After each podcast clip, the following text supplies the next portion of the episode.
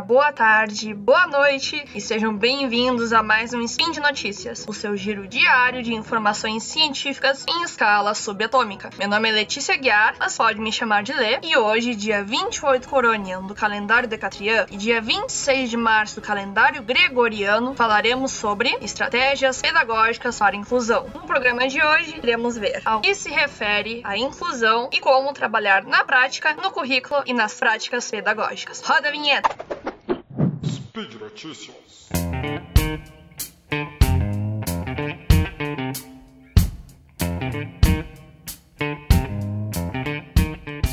Bem, quero começar então a minha fala, essa nossa conversa, comentando o seguinte: esse programa vai ter questões voltadas à prática docente. Então, você que é professor, você que é estudante de uma licenciatura, de magistério, espero que possa aprender muito com ele. Eu sou professora e eu senti falta na minha formação a prática. Muito se fala sobre a legislação, sobre a teoria, o que é, claro, muito importante e essencial na nossa formação, mas o palco da sala de aula te exige muitas estratégias, te exige muita ação acima de tudo. E isso não quer dizer que quem não é na área da educação não pode ganhar nada com esse episódio. Você que é pai, você que é mãe, tio, primo, ou simplesmente se importa com o assunto, convive com crianças, quer aprender mais sobre o que vamos conversar hoje, espero que você aproveite tanto quanto os colegas. Mas então, você já sabe, querido ouvinte, que a inclusão é um conceito relacionado ao acesso e permanência de pessoas com dificuldades, problemas, transtornos, distúrbios de aprendizagem na escola. O principal objetivo é tornar a educação mais inclusiva e acessível a todos, respeitando suas diferenças, particularidades e especificidades. Fala-se, sobretudo, sobre a pessoa com deficiência. Segundo a Lei Federal 13.146 de 2015, artigo 2, considera-se a pessoa com deficiência aquela que tem impedimento de longo prazo de natureza física, mental, intelectual ou sensorial, qual, em interação com uma ou mais barreiras, pode obstruir sua participação plena e efetiva na sociedade em igualdade de condições com as demais pessoas. E o que quer dizer tudo isso, né? Quer dizer que reconhece-se que a pessoa com deficiência não terá as mesmas oportunidades que uma pessoa que não tem. Por exemplo, uma pessoa com TDAH, tendo suas dificuldades com hiperatividade, com a falta de foco, de atenção, não terá uma experiência nem de perto parecida com um aluno que não tem TDAH, nem nenhum outro tipo de neurodivergência. Espera-se então que a escola saiba promover a aprendizagem daquele aluno da melhor maneira, respeitando suas dificuldades, mas também acreditando em seus potenciais. Afinal, cabe ao professor oferecer estratégias variadas de ensino que beneficiem os diferentes estilos e ritmos de aprendizagem, com intervenções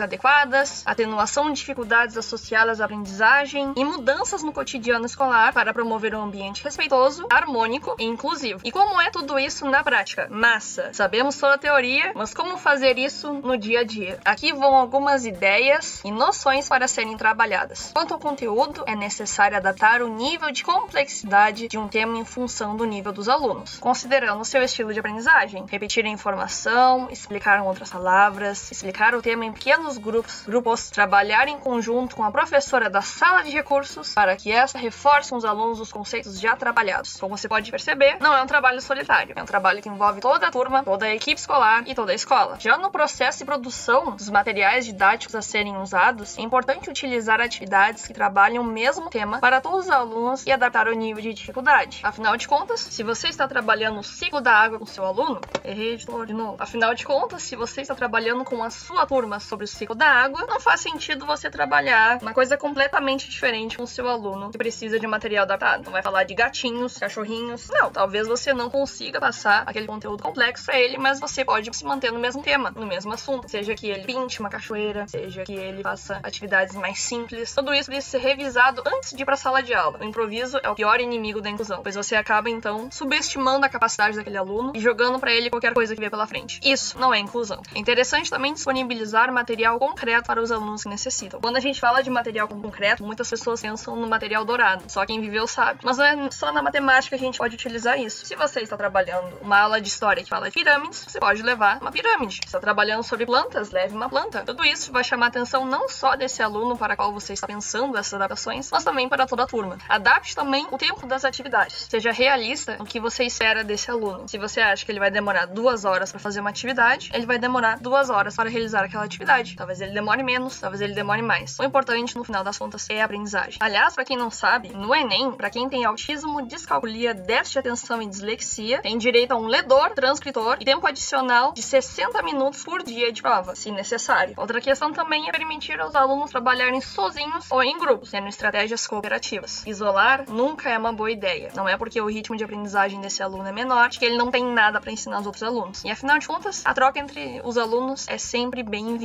Claro, perceba quando isso vai ser um benefício para todos. Falando em ambiente de aprendizagem, podemos mudar a disposição da sala de aula. E tá aí um assunto polêmico na área da pedagogia. Tem que ser sempre aquela disposição bonitinha, um atrás do outro, de frente, lado e para professora. Ou naquele formato em U. Mas existem outros formatos. Existe sala de aula na rua, existe sala de aula na biblioteca, em passeios. Vai da sua criatividade e das necessidades que você percebe dos alunos. Organizar recantos específicos também é uma ótima ideia. Um canto para deixar materiais disponíveis para os alunos usarem depois da aula, ou um canto o aluno poder tomar caso ele apresente crises ou episódios de ansiedade ou pânico. Novamente, é uma boa ideia para todos os alunos. Outro ponto essencial é estabelecer as regras da sala de aula. Eu já acho que é uma boa ideia fazer lá no começo e com a participação dos alunos. O que não pode faltar na sala de aula, o que não se pode fazer na sala de aula, o que é esperado dos alunos, o que é esperado do professor. Ah, e também reforçar isso de vez em quando, hein? Às vezes os alunos esquecem e não é nem por mal. Não precisamos adestrá-los, mas precisamos que haja comportamentos positivos entre todos. E não se esqueça, garanta a participação de todos os alunos e evite dirigir a atenção somente para os menos alunos. Sim, você está fazendo tudo isso para o seu aluno, com autismo, TDAH, deficiência intelectual. Mas olha, cuidado para não parecer que você está pegando no pé dele. Você não precisa deixar de lado os outros alunos. É um grupo e todos podem ser beneficiados, entendeu? Isso vai da prática, isso vai do teu jogo de cintura. E não se esqueça de pedir ajuda para coordenação pedagógica. Ela existe por um motivo. Outras estratégias mais específicas que eu posso repassar: dar uma ordem de cada vez. Você consegue às vezes ver no olhar quando o aluno está acompanhando, né? Então tá na hora de reformular o jeito que a gente repassa as coisas para os alunos. Vai devagar. Aproveita a hora boa para as atividades que requerem mais atenção. Essa hora nunca vai ser depois do recreio. Anota aí que eu tô dizendo. Aproveita principalmente os primeiros horários da aula. Quando o aluno tomou seu café da manhã ou almoçou, sabe que tem aula, já tá preparado. Mas depois do recreio é só agitação. Ó, também tem isso. Antes de encerrar a aula, auxiliar a criança a localizar e organizar seus materiais, se for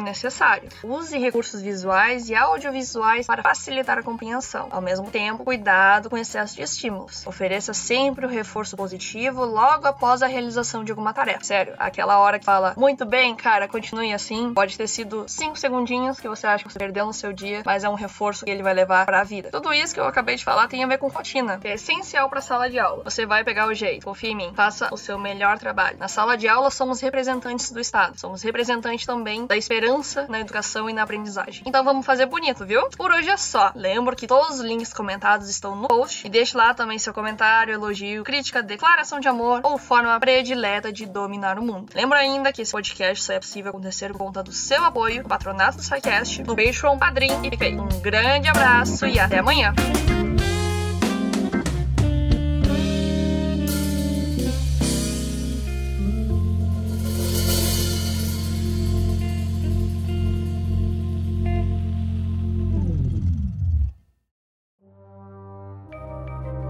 Este programa foi produzido por Mentes Deviantes. deviante.com.br